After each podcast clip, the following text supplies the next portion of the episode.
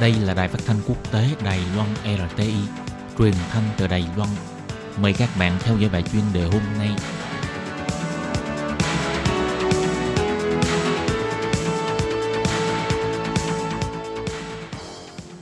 Thúy Anh xin kính chào quý vị và các bạn.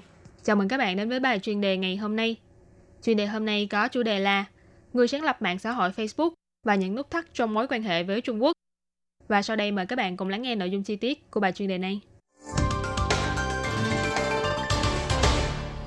Sự kiện Tổng giám đốc đội bóng Houston Rockets Darren Morrell bày tỏ ủng hộ cuộc vận động dân chủ đang diễn ra tại Hồng Kông đã khiến cho các fan hâm mộ bóng rổ của Trung Quốc phẫn nộ, dẫn đến cục diện giằng co giữa tự do và lợi ích.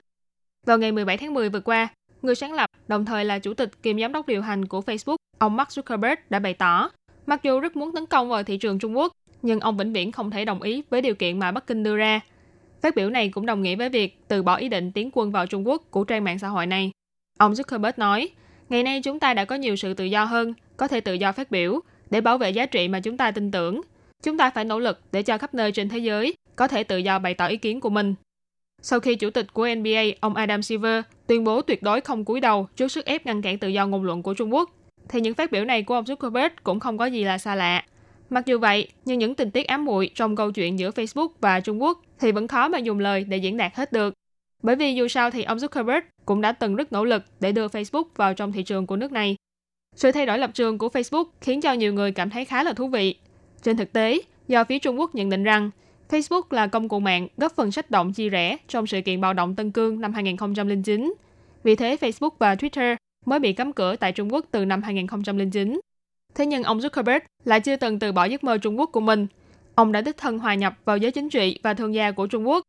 Vào tháng 10 năm 2014, khi tham gia hoạt động tại trường Đại học Thanh Hoa Bắc Kinh, ông Zuckerberg đã sử dụng tiếng Trung để giao tiếp và diễn thuyết trong suốt hoạt động. Tháng 9 năm 2015, ông Zuckerberg đã có buổi gặp gỡ trực tiếp với Chủ tịch Trung Quốc Tập Cận Bình. Đến tháng 10 cùng năm, thì khi lần nữa quay lại trường Đại học Thanh Hoa để giảng dạy, ông cũng đã lên lớp bằng tiếng Trung.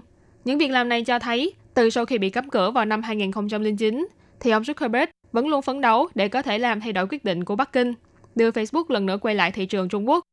Đồng thời, trang mạng xã hội này cũng đã có một số sửa đổi nhằm tiếp cận với vị khách hàng tiềm năng này bằng cách cho phép một số đối tác của Trung Quốc có thể giám sát và kiểm duyệt tức thời một số vấn đề thảo luận trên Facebook.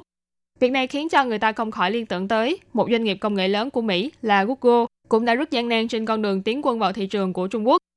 Từ năm 2010 đến nay, trang công cụ tìm kiếm của Google vẫn luôn nằm trong danh sách bị phong tỏa của Trung Quốc. Thế nhưng doanh nghiệp này vẫn không hề từ bỏ ý định của mình và thậm chí còn đưa ra dự án Dragonfly, dự định ra mắt công cụ tìm kiếm có kiểm duyệt tại Trung Quốc. Thế nhưng dự án này liên tục gặp phải trở ngại và đã phải tuyên bố dừng lại sau một thời gian bị phản ứng quyết liệt. Vào thời điểm đó, Facebook cũng từng bị Quốc hội Mỹ chất vấn về vấn đề kiểm duyệt thông tin trên mạng xã hội. Nhưng doanh nghiệp này bày tỏ họ vẫn chưa đưa ra quyết định về việc có đồng ý với điều kiện mà Trung Quốc đưa ra hay không. Chỉ bày tỏ rằng sẽ suy nghĩ thận trọng về những mối nguy hiểm tiềm ẩn cho tự do ngôn luận và quyền riêng tư của người dùng.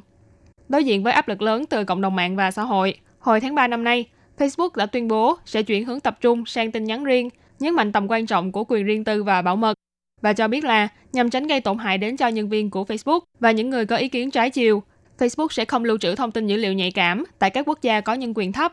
Với tuyên bố này, thực chất là đã bài trừ Trung Quốc ra khỏi phạm vi của mình.